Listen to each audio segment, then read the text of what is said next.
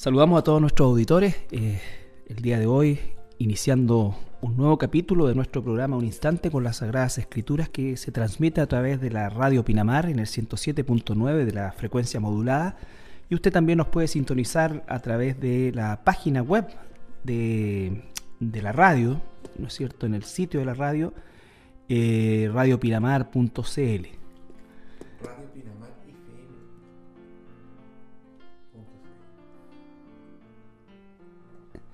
Bien, saludamos a nuestro hermano Andrés que siempre nos acompaña en este programa. Muchas gracias, Pastor. Un saludo a todas las personas que, siempre nos están escuchando y, sintonizando. Bueno, ¿qué tenemos para hoy, Andrés? Bueno, para hoy vamos a, a continuar con nuestro estudio del libro de Mateo. Vamos al capítulo 5 y vamos a leer los versículos 33 33 al 37, una sección que se denomina normalmente Jesús y los juramentos. Vamos a leer entonces Mateo capítulo 5, versículo 33 al 37. Dice, Además habéis oído que fue dicho a los antiguos, no perjurarás, sino cumplirás al Señor tus juramentos. Pero yo os digo, no juréis en ninguna manera, ni por el cielo, porque es el trono de Dios, ni por la tierra porque es el estrado de sus pies, ni por Jerusalén porque es la ciudad del gran rey. Ni por tu cabeza jurarás, porque no puedes hacer blanco o negro un solo cabello. Pero sea, vuestro hablar sí, sí, no, no, porque lo que es más de esto, del mal procede. Bueno, aquí nos encontramos una vez más a el contraste entre la enseñanza cultural, podríamos decir nosotros, que había recibido la, gente en Israel. La tradición. La tradición, ¿no es cierto? Y, el sentido, este pleró, esta, esta, esta ley completada que Jesús viene a, mostrarnos, ¿no es cierto? Y comienza siempre diciendo, oís, eh, habéis oído que fue dicho a los antiguos, no perjurarás, sino cumplirás al Señor tus juramentos. De alguna manera, eh, aquí nosotros comenzamos a ver eh, cómo es que realmente un hijo de Dios se relaciona con Dios eh, en base, ¿no es cierto?, a una, a, una, a una comunicación muy distinta a la que quizás nosotros como cultura religiosa tenemos. nosotros escuchamos muchas veces hacer juramentos a las personas por Dios como una manera de, dar un, alto índice de veracidad a lo que están diciendo. Entonces, oye, te lo juro por Dios, dicen. Eh, eh, entonces, eh, esto que se usa muchas veces de manera cultural, incluso en el pueblo de Dios, es algo que reviste una inmensa importancia cuando vemos desde Dios lo que realmente significa este concepto de jurar o de perjurar. Así es. Así es, el perjurar, ¿cierto? Hace relación con, romper un juramento. Un juramento, exactamente. Con, romper con algo con lo cual yo me había comprometido.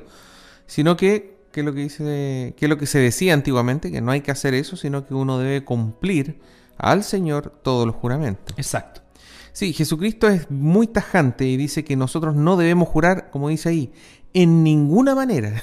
Claro, o sea, inmediatamente ya eh, eh, produce un, corte absoluto a, este, a esta práctica de ejecutar un juramento por la como forma de, de, alguna manera de, verificar o de favorecer nuestra declaración como una verdad. Seguramente estos ejemplos que, que, pone Jesús eran ejemplos de, su época, que la gente juraba, bueno, de hecho hoy en día juran por el cielo, pero en esa época también seguramente juraban por el cielo o por la tierra o por Jerusalén, la ciudad de Jerusalén, ¿cierto? Por la cabeza que dice ahí, o, eh, o por ninguna otra cosa, digamos, en el fondo, pero, pero probablemente en esa época se juraban principalmente por esas cosas. Hoy en día quizás eh, no se jura por Jerusalén, en, en caso particular de Chile, pero sí se puede jurar por muchas cosas, por mi madre, por mi padre, por mi familia, por mi abuelita. Y, el Señor nos llama de manera muy tajante a no jurar por nada. Claro, eso, sabes, eh, quizás sería interesante un poco establecer lo que, lo que significa a grosso modo el concepto de un juramento, porque incluso equivocadamente en nuestra cultura política chilena hoy día, ¿no es cierto? Eh, los ministros cuando juran, si no creen en Dios, eh, ellos dicen promete, porque asocian la palabra juramento única y exclusivamente con, un concepto religioso que el catolicismo romano ha, ha, introducido en todos sus niveles.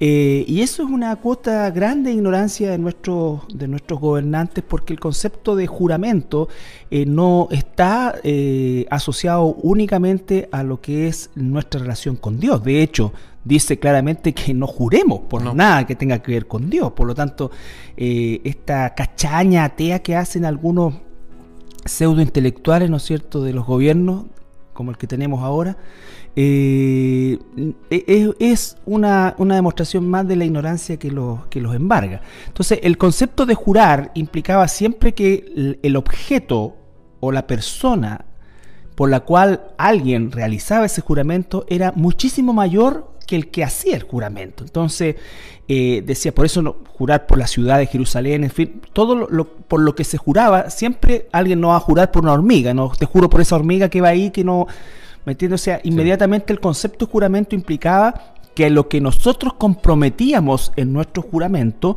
eh, era muchísimo mayor que nosotros mismos.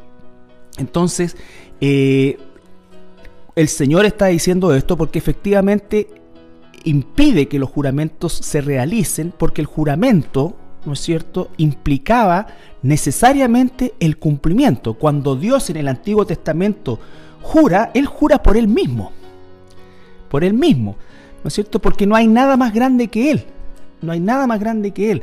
Entonces él dice esto del juramento es algo que nosotros como cristianos, como, como hijos de Dios, no debemos practicar en el sentido, ¿no es cierto?, de la liviandad con que se le da, porque necesariamente cuando nosotros hoy día somos ¿no es cierto?, eh, enfrentados a una declaración, dice claramente el versículo 37 que como cristianos sabemos que no debemos mentir, por lo tanto nuestro sí tiene que ser sí y nuestro no tiene que ser no, y eso ya es suficiente, ese es suficiente, esa es la manera de operar. El juramento implicaba también que la persona que lo hacía quedaba de alguna manera eh, prendido como prenda, ¿no es cierto?, a la situación por la cual juraba. Entonces, mira, que me caiga un rayo si yo te estoy mintiendo. O sea, y, gracias a Dios que Dios no toma en consideración los juramentos, porque si no, la población del mundo sería mucho menor de la que hay por, por la cantidad de perjuros o de falsos testimonios que hay en, relación, ¿no es cierto?, a la declaración.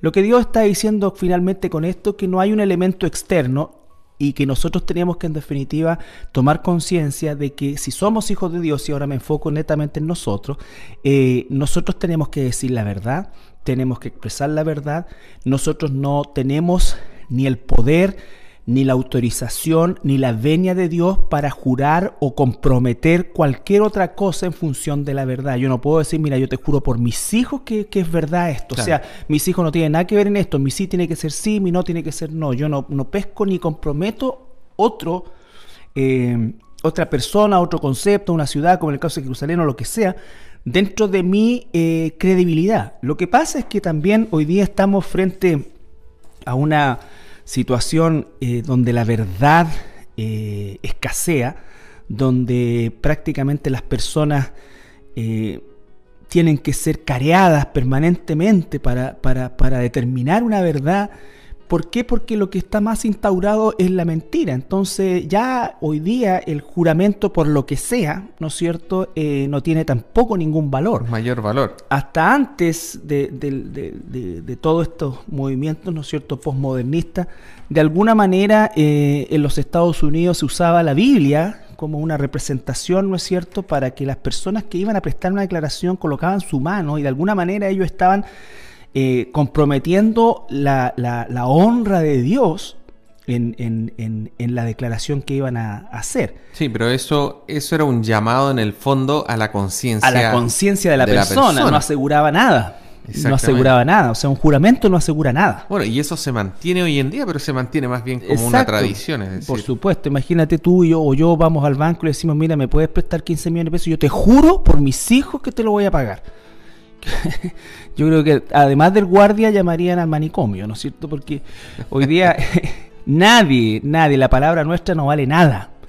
No vale nada. Por lo tanto, si ya nuestra palabra está tan eh, desvalorizada, con mayor razón debemos nosotros evitar y, eliminar el uso y el compromiso de Dios o las cosas de Dios en nuestras declaraciones. Nuestro sí es sí, nuestro no es no, sencillo, verdadero. Es bastante claro, bastante simple, digamos, pero tiene un, gran efecto, digamos, en, un cristiano, en un hijo de Dios, en alguien que cree en la palabra, que es que no debemos mentir por nada, por ningún motivo, no hay ninguna excusa. Ah, algo que, muchas veces se comenta y se pregunta cuando hacemos clases a los niños, eh, es que nos dicen, pero ¿y qué pasa con las mentiras blancas?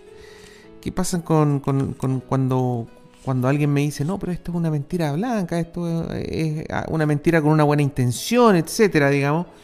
Eh, no existe eso. La palabra es bastante tajante en ese sentido. Cuando el Señor nos dice sea vuestro sí, sí, vuestro no, no, no existen mentiras blancas. Sí, es una situación que no es fácil en algunos casos. Yo creo que en la gran mayoría de los casos nosotros cuando hacemos este tipo de, decimos este tipo de mentira, no estamos bajo ningún tipo de presión eh, mayor. Por lo tanto, lo que voy a decir es un ejemplo extremo que creo que en muy pocas oportunidades se, produce, pero me recuerdo una película que vi yo de, alemanes, la, típica de alemanes persiguiendo judíos, ¿no es cierto? Y que un coronel alemán entra en la casa de un italiano, perdón, de un francés. Y el francés tenía escondida a toda una familia judía desde la abuela hasta, hasta el, más pequeño de la familia, los tenía escondidos en una especie de subterráneo, que no, que, que, era, era como un piso falso y abajo estaba. Y lo comienzan a interrogar. Y, entonces ahí, imagínate, obviamente la pregunta que le hacen es, ¿usted tiene judíos escondidos aquí? Imagina, ¿qué, qué, responde? Entonces te das cuenta, se hace una situación eh, tal... Muy extrema. Muy extrema. Muy extrema. Claro que eh, obviamente podría llevar en ese caso a, la persona a realizar un, cuestionamiento de conciencia. Pero, pero sin embargo, Carlito, en, en, esa circunstancia, por ejemplo, si esa persona es cristiana. ese es el punto. y, el tema es, ¿qué pasa con nosotros que somos cristianos? ¿Qué pasa? Muchas veces se nos hacen a nosotros preguntas que no queremos responder. Lógico, el asunto es ¿vas a, vas a confiar en la mentira o en Dios? E, ese es el punto, por extremo que parezca. Lo traigo a colación porque obviamente es sumamente extremo. La gran mayoría de nosotros, eh, cuando hacemos una mentira entre comillas blanca, no nos han puesto ni siquiera un, lápiz Vic en, el pecho. O sea, es como que es, como un deporte nacional el decir una mentira eh, eh, por pequeña que resulte. Pero nosotros estamos perfectamente habilitados y autorizados para responder y decir, en realidad yo no quiero responder esa pregunta. Exacto. O me abstengo de responder o en este momento no te voy a dar esa respuesta. E, es decir, nada me obliga a mí a dar una respuesta, nada. Y siempre, y eso es lo otro que uno debe estar eh, sujeto a la palabra, siempre va a ser para mal, siempre va a ser para mal. Cuando el Señor dice que no debemos jurar jamás por nada, son palabras absolutas, es decir, no existe la, la, excepción, por así decir. Sí, es un tema que, como digo, como muchos de los temas que la, Escritura trata tan claramente, tan profundamente, eh, son temas que de alguna manera a nuestra cultura actual eh, resulta prácticamente... Eh, imposible de, de, soslayar y, de alguna manera de aplicar. Por eso es que estamos enfocados principalmente, y la Biblia está enfocada principalmente en aquellos, como decías tú, que han nacido de nuevo, que creen en la Escritura y que tienen el poder de Dios para hacer esto. esto para esto es lo que necesitamos el poder de Dios, no para hacer trucos de magia ni, ni, cosas que... Milagros. milagros de esas características que los hay, pero el Señor los hace conforme a su voluntad. Este, el, este es el verdadero, milagro. Cuando alguien está frente a una situación donde el decir la verdad le puede costar la vida a él y a toda una, una, cantidad de personas, eh, está dispuesto a hacerlo. Entonces, eh, eh, nuestros hermanos en la iglesia primitiva y muchos a lo largo de los siglos han, estado en situaciones extremas donde el negar la fe les habría garantizado la vida física. Y, verdaderamente prefirieron, ¿no es cierto?, no negar a Jesús, no mentir, cuando decían, usted es, cristiano, creen en, en, Cristo y esto, y bueno, sí, Sí, eso les costaba la vida, no, venía un milagro que los salvaba de la hoguera o de los leones. Entonces, tenemos que ver esa, esa, esa situación, ¿no es cierto?, como una realidad en, nuestra vida actual. Yo me acuerdo, por ejemplo, un testimonio de, algunos hermanos en Cristo de China que, habían recibido al Señor y que tenían una, Biblia escondida. Y obviamente eh, fueron a su hogar a, a buscar dónde estaba la Biblia y ellos se negaron a decir dónde estaba la Biblia. O sea, tal como te decía, no, no voy a responder a tu pregunta. No te voy a mentir y no te voy a responder. Pero yo tengo que enfrentar las consecuencias de decir eso. Y ellos tuvieron que morir. Su hijo menor tuvo que morir por culpa de eso. Pero qué tremendo testimonio para toda su familia, sus hermanos, sus papás que vieron los frutos que van a venir mucho después, versus los frutos en el sentido negativo, es decir, la maldición que vendría de estar vivo por culpa de una mentira. ¿Mm? Estaba leyendo acá en eh, la carta de Santiago, capítulo 5, versículo 12, que dice, pero sobre todo, hermanos míos, le dice, sobre todas las cosas está hablando Santiago, pero sobre todo, hermanos míos, no juréis ni por el cielo, ni por la tierra, ni por ningún otro juramento, sino que vuestro sí sea sí y vuestro no sea no, para que no caigáis en condenación. Somos condenados nosotros entonces al hacer cualquier tipo de juramento. se repite, se recalca, no son palabras de Jesús que, que se mencionaron una sola vez y que la iglesia no les hizo caso, no las consideró. No, se repiten y se enseñan una y otra vez a la iglesia. Así es. Eh, vamos a ir a una pausa musical y al regreso continuamos con el capítulo 5 de Mateo. Bien, ya regresamos de nuestra pausa musical y estamos aquí fuera de micrófono comentando algunas cosas relacionadas con lo que significa este término de jurar, ¿no es cierto? Y de, que está quizás en nuestra cultura eh, tan arraigado. Yo me recuerdo cuando niño, hace muchos años atrás, siempre habían, se, juraba siempre porque en el fondo se sabía de alguna manera que no teníamos credibilidad, entonces pescábamos estos juramentos eh, permanentemente en, nuestra, en nuestras conversaciones y en nuestros juegos de niños. Pero Jesús, ¿no es cierto?, nos dice claramente que lo importante es que nosotros siempre tengamos una actitud correcta frente a, la verdad y que seamos nosotros portadores de la verdad, que nuestro sí sea sí, que nuestro no sea no. Eh, por supuesto que va a haber consecuencias de una respuesta y va a haber consecuencias de otra respuesta. Y nosotros, ¿no es cierto?, tenemos que saber que el, comprometernos con la verdad, eh, y me refiero por supuesto a la palabra, a la Biblia y todo esto, que podemos extender mucho el tema de la mentira, porque por ejemplo hoy día en lo que es la predicación del Evangelio, se predica un Evangelio mentiroso, un Evangelio que no, no es el Evangelio bíblico, justamente porque el hacer la predicación del Evangelio bíblico de manera completa, y tal cual como la Biblia lo, enseña, generaría y genera eh, mucho anticuerpo en, las personas en términos generales. Pero es ahí, ¿no es cierto?, el desafío para nosotros como cristianos en eh, estar siempre dispuestos a decir la verdad. Ahora, eh, otro tema también, que, que, aparte de que siempre un cristiano debe decir la verdad, está el tema de cómo debemos decir la verdad cómo debemos expresar esta verdad.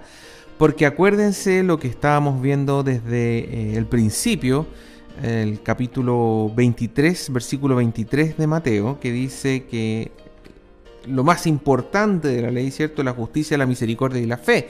Dentro de la misericordia es muy importante el cómo yo voy a decir esa verdad. Si alguien, por ejemplo, yo sé que el papá de alguien murió, no puedo llegar y acercarme a la persona y decirle, oye, ¿sabes qué? Tu papá murió ¿Le estoy diciendo la verdad? Claro que le estoy diciendo la verdad. Tienes que hacerlo, digamos, mucho más pensando en la persona. Pensando en la persona, teniendo misericordia, poniéndome yo en su lugar, digamos. Puede decir, den un paso adelante todos los que han perdido a su padre. Eh, tú también. no, tampoco, Carlito. Ese no, no es la idea, no es la idea. Leamos, por favor, el libro de Colosenses, capítulo 4, versículos 6 en adelante. Colosenses, capítulo 4, versículo 6 en adelante. Dice, sea vuestra palabra siempre con gracia, sazonada con sal, para que sepáis cómo debéis responder a cada uno. Sea siempre vuestra palabra con gracia, con un regalo inmerecido, con, con un sazón, sazonada con sal. Es decir, no basta lo que yo diga nomás que sea verdad, sino que como yo lo diga puede ser tan importante como lo que yo estoy diciendo.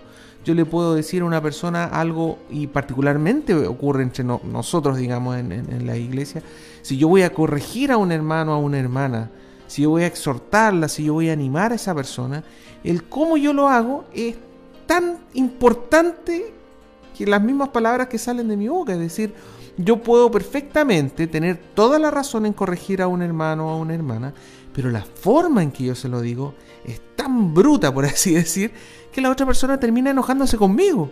Y al final yo tengo que pedir perdón porque en realidad se me pasó la mano. Sí, yo creo que eh, eh, es, el, el, Señor nos dice claramente en su palabra y paradojalmente diríamos nosotros lo que tú estás leyendo fue escrito por el apóstol Pablo que no se caracterizaba precisamente por ser un hombre muy suave en su él le dice Gálatas estúpido quién, quién lo, hechizó eh, en fin usa una terminología que por nosotros podríamos tratar de, o podríamos catalogarla muchas veces como, como de brutal. Pero el punto por, por eso es que el tema de la forma eh, eh, tiene que ver también con, con, el, con el corazón con que nosotros hacemos algo. Cuando lo que estabas tú diciendo acerca de corregir a alguien, porque a veces nosotros podemos ser, me estoy poniendo en el otro extremo, usar mucho de la melosidad, ¿no es cierto? Pero nuestro corazón es malo porque queremos que la otra persona realmente eh, eh, experimente un dolor adicional por la situación. Entonces, es muy importante la intención sincera delante de Dios. Eh, la, la, elección del momento, en fin, hay una serie de elementos que la Biblia nos enseña y que el llamado es justamente que nosotros los observemos y los practiquemos. Porque eh, no se trata de ser políticamente correcto, pero tampoco de ser brutal, eh, sino de tener un corazón sincero al momento de, hacerlo. O sea, realmente cuando nosotros, y me voy a tomar de tu ejemplo una vez más, eh, vemos que un hermano está en una situación equivocada, pecaminosa, tenemos tres opciones. Una, hacer como que no lo vimos, lo cual es pecado. Dos, tomarlo, ¿no es cierto? Y, hacer de eso una, una, una discusión eh, por, por, nuestra forma de, tratarla, ¿no es cierto? O tres, que es lo que debiéramos hacer nosotros, orar al Señor, eh, pero tampoco vamos a estar un año orando, porque entonces eh, significa orar quizás hasta en el mismo momento, para que el Señor nos dé un corazón eh, sincero al momento de hacer la corrección y tal como dice el Señor, Él pondrá sus palabras también en, nuestra boca, porque el, deseo de nuestro corazón es eh, efectivamente poder, eh, debe ser el correcto, debe ser el recto. Es como muchas veces pasa con los predicadores que dicen que aman el predicar, pero la pregunta que siempre uno debe hacerse es realmente amo a quienes les predico, porque de lo contrario puede ser una situación que esté eh, trunca en la parte más importante eh, de lo que estamos exhortando, lo estamos haciendo en amor. Sí, en, el mundo, en el mundo muchas veces nosotros encontramos eh, un poco, por así decir, asociado a esto de que sea vuestra palabra sazonada con sal. Encontramos lo que es el, otro extremo, que es la manipulación. Es decir, esa era la palabra que estaba buscando. Claro, o sea, lo que encontramos en el mundo hay técnicas para manipular, libros que dicen cómo obtener todo lo que tú quieras de la otra persona, eh, sobándole el lomo, ¿cierto? Eh, eh, adulando a la persona. Y fíjate que son técnicas tan primitivas, pero que hasta el día de hoy dan resultados, porque el ser humano es el mismo. Sí. Has bajado de peso, estás más delgado, ¿qué te hiciste en el peso? Etcétera, digamos, está lleno de, técnicas y tácticas en el mundo para, para poder manipular a las personas, para poder eh, hacer que, se sientan más próximos, exactamente. Pero lo que está escrito acá no va en esa línea. esas palabras sazonadas con sal, eh, eh, esas palabras que, tienen que tener gracia, que dice Colosenses, en el fondo va mucho más allá y como bien dices tú, tiene que ver con el segundo gran mandamiento de Jesucristo, ¿cierto? Que debemos amarnos unos a otros como Él nos ha amado, hacer al prójimo como uno quiere ser tratado, digamos. A eso va, digamos, a, yo ponerme en el lugar del otro, al amor, va al amor, pero no al amor del mundo, sino el amor de Dios, amor que, que, es mucho más completo, mucho más sacrificial, eh, y no a esto de obtener lo que yo quiero y siempre pensar en mí. Sí, además el gesto de amor más grande que nosotros podemos hacer por alguien con un corazón eh, genuinamente interesado en el bienestar del, de nuestro hermano, del, del, prójimo, es eh, justamente usar palabras sazonadas con sal. No nos olvidemos que la sal nos, principalmente, y, es lo más probable, es que el, el, el sentido real de, de, la expresión del apóstol tenga que ver con el hecho de, eh, de poder impedir la corrupción, más que, eh, que, en la... A ver, más que en, la elección quizás un poco eh, manipuladora de las palabras, sino que muchas veces nosotros vemos que una persona está realmente eh, en una situación abiertamente pecaminosa y, y, nosotros nos vamos como quien dice por las ramas por, el deseo de no provocar una... Y, lo que Pablo está diciendo... Si viene una persona, Carlito, a ti el día de mañana y te dice... Eh, una persona que no es cristiana y dice, oye, disculpa, ¿tú eres pastor? Sí, yo soy pastor. Ya, oye, ¿qué es eso del infierno? Yo no, ¿Acaso no voy a ir al infierno? O sea, palabra no sazonada con sal sería, sí, te vas a ir al infierno eternamente, etcétera. Cosa que estaría diciendo la verdad. Técnicamente uno está diciendo la verdad. Pero esas no son palabras sazonadas con sal. Yo tengo que hablar con la persona y explicarle el Evangelio, que no es solamente el, infierno, sino que el Evangelio completo. Tendría que decirle, tienes un, par de minutos, en realidad tienes media hora. Por lo menos. Claro. Pero, pero el cómo es muy, muy importante. Sí, es que el cómo va a determinar también nuestro, nuestro eh, o está determinado por el corazón, el, deseo de nuestro corazón, la esperanza de que, en el, siguiendo el ejemplo tuyo, de que la persona se convierta o de que la persona en definitiva eh, salga arrancando. No, no, lo sé cómo, expresar, pero yo me, me, me, quedo mucho con lo que pasa con el apóstol Pablo, porque tú leíste Colosenses, que le escribe Pablo, ¿no es cierto? Y vemos a Pablo que él se encuentra en una situación con el apóstol Pedro, y, no nos explica específicamente cuál fue el diálogo entre ellos, pero el apóstol Pablo no, no esperó ni siquiera al final de la cena, en esta donde eh, Pedro estaba comiendo con los, con los gentiles y estaba comiendo las cosas de los gentiles, y cuando aparecen los judaizantes, eh, Pedro se corre de ellos, ¿no es cierto?, haciéndose como el loco. Entonces, Pablo observa esto podría haber pasado, haber dicho, bueno, mira, yo voy a esperar a lo mejor al final eh, y lo voy a, solas, lo voy a tomar.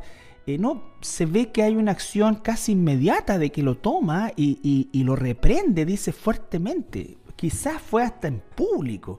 Entonces, eh, es, es, una yo confío en el corazón que Pablo tenía para hacer lo que hizo y la necesidad de que tenía que hacerlo. O sea, él no quería ridiculizar a Pedro, él quería corregir a Pedro. Pero es un equilibrio eh, que es lo que dices tú, o sea, pero, él no es ni una cosa ni la otra. Exacto, a lo que voy es que es él es el que escribe y alguien pudiese leer esa escena y leer lo que dice Colosense y decir, bueno, ¿Dónde están las palabras sazonadas con sal? ¿Dónde está esto? Porque aquí tenemos, entonces dice que lo reprende fuertemente es como la discusión que tuvo él con Bernabé. Correcto. Que es una discusión que, que, que, que, no fue, en la misma Biblia lo dice, no fue menor. Por lo tanto, estamos hablando de que mm. se usaron palabras, no, no insultos, pero palabras fuertes. Y, como bien dices tú, eh, en público, porque estaban en una cena. Ahora, también el hermano Pablo nos dice de que nosotros debemos hablar con la persona directamente y después debemos hablarla ya con testigos de por medio. Es decir, lo más probable, eh, no queda explícito, pero yo veo que lo más probable, lo más consecuente sería primero hablar con, con una persona que no está actuando como corresponde de manera privada. Y si esa persona no reacciona, no responde, sigue igual, bueno, ahí lo haré frente a testigos. Sí. Ese es lo correcto, eh, digamos. Eh, es, por eso, es, para nuestros auditores entiendan, nosotros no es que haya una confusión ni una con la escritura. Lo que pasa es que hay tres puntos que son fundamentales. Primero, el, un corazón sincero de querer edificar a la persona a la cual nosotros vamos a interpelar. Edificar y no destruir. Y no destruir. Edificarla y es porque tenemos un amor y, realmente... Eh, hemos, visto algo que puede ir en contra de su crecimiento espiritual, afectar su salud espiritual, la salud espiritual de la iglesia, en fin, algo que está por sobre eh, lo que me gusta o no me gusta, muy por sobre eso.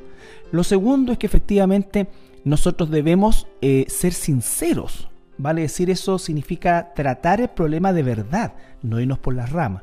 Y lo tercero es que en este mismo gesto de amor usted debe eh, ser una persona con gracia, verdadera, verídica, ¿no es cierto? Veraz, perdón, pero con gracia.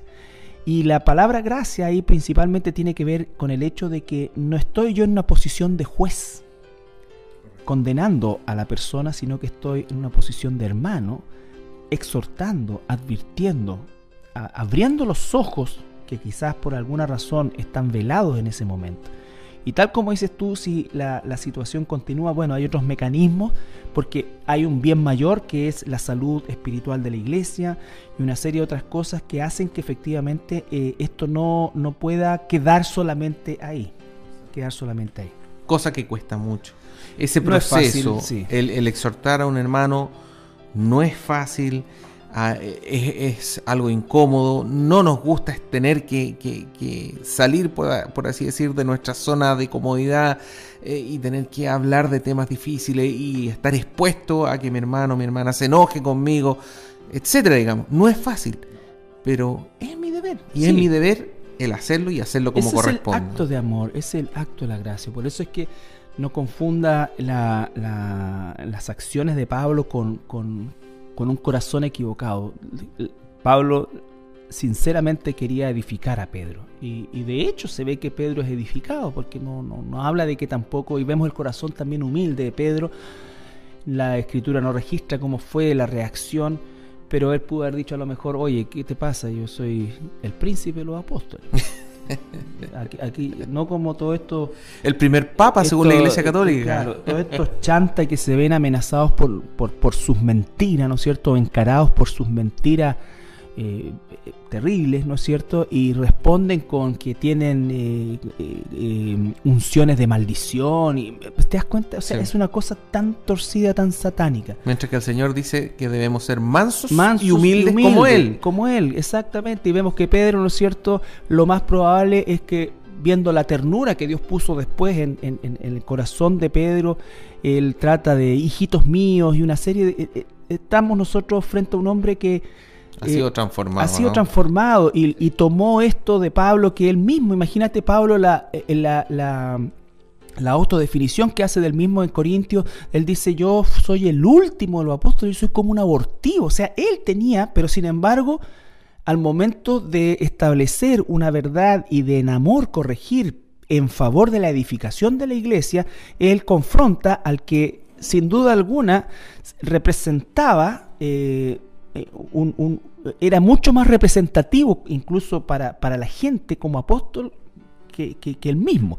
Pero también vemos la humildad de un Pedro que sin duda alguna tiene que haber eh, reconocido su, error y, haber, ¿no es cierto?, efectivamente asumido su, su responsabilidad. todo esto es parte de lo que hemos estado hablando acerca de el foco de decir la verdad, de que la verdad siempre eh, sea nuestra bandera de, vida, no, diríamos de lucha, ¿no es cierto? Pero nuestra bandera de vida. Vuestro sí sea así, vuestro no sea no. No jurar, no prometer, tampoco. cosas tan. No hay nada. Exacto, como digo, es, es, muy difícil que alguno de nosotros y quizás de nuestros auditorios se vea enfrentado a un, a un tipo de, de, de, de persecución que comprometa su vida, ¿no es cierto? Puede comprometer otras cosas que también son importantes, pero nunca lo más importante que es la vida. Eh, eh, por lo tanto, nuestro, nuestro caminar en la verdad se va a, hacer una costumbre, una sana costumbre en el hecho de que nosotros comencemos a practicarle las pequeñas cosas. Bueno, un cristiano en la medida que va madurando, va se te va dando cuenta de a poquitito de que ya no está diciendo mentira, que ya no está ya no está hablando con garabato, ya no está hablando mal de otras personas, ya, no está magnificando o minimizando según sea el caso de las cosas. porque si yo quiero atención, ¿no es cierto? Puedo poner cara enfermo y, entonces digo, me duele un poco la cabeza, pero ya digo que no lo soporto. Y entonces, eh, de alguna manera, todo eso es mentira. Sí. Mentira, o minimizando algo que fue. Omitir. Omitir. Información. sí. Bueno, vamos a la última pausa musical y al regreso vamos dando ya término a nuestro programa.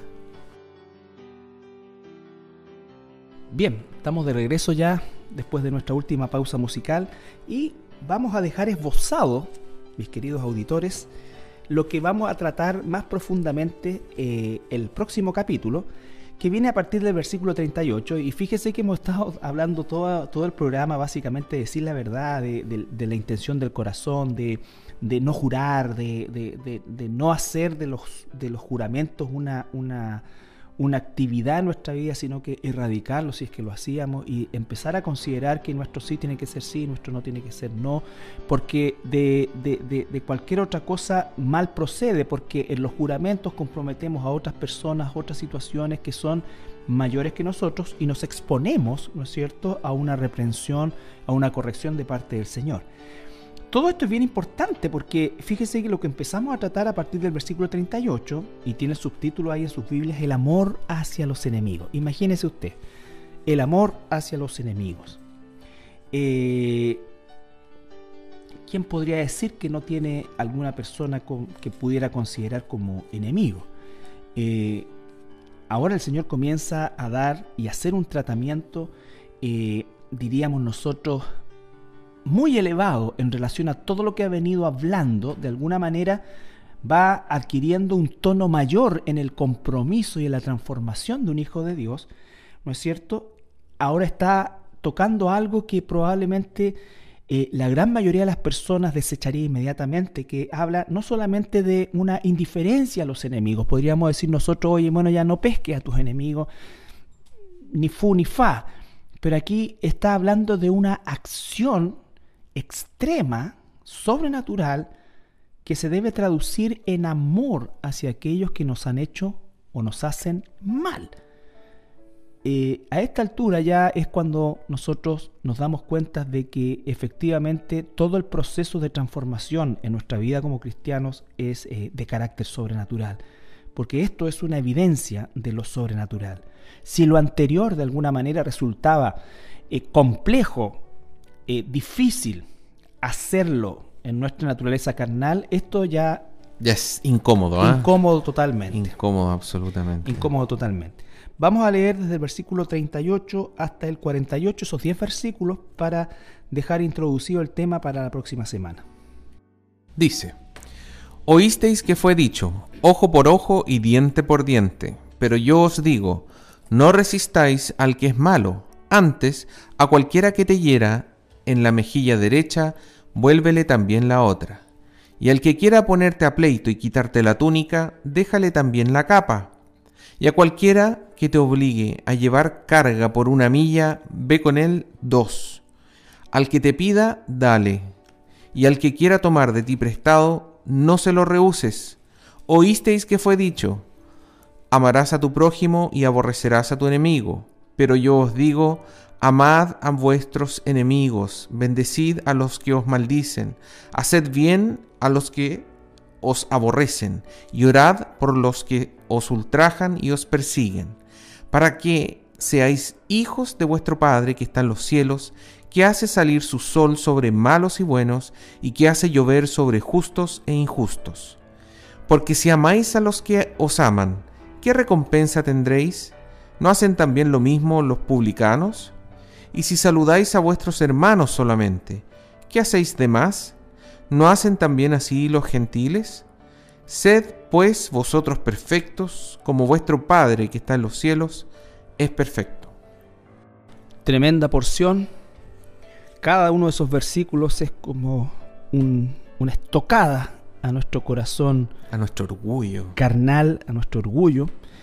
Y vamos a, tratar eh, en profundidad este tema que, como decía mi hermano Andrés, eh, a, lo menos resulta incómodo, pero que es una realidad. O sea, la vida cristiana eh, está enmarcada dentro de una sobrenaturalidad que no tiene que ver con la sobrenaturalidad que, el cristianismo o, el mal llamado cristianismo apóstata quiere de alguna manera resaltar.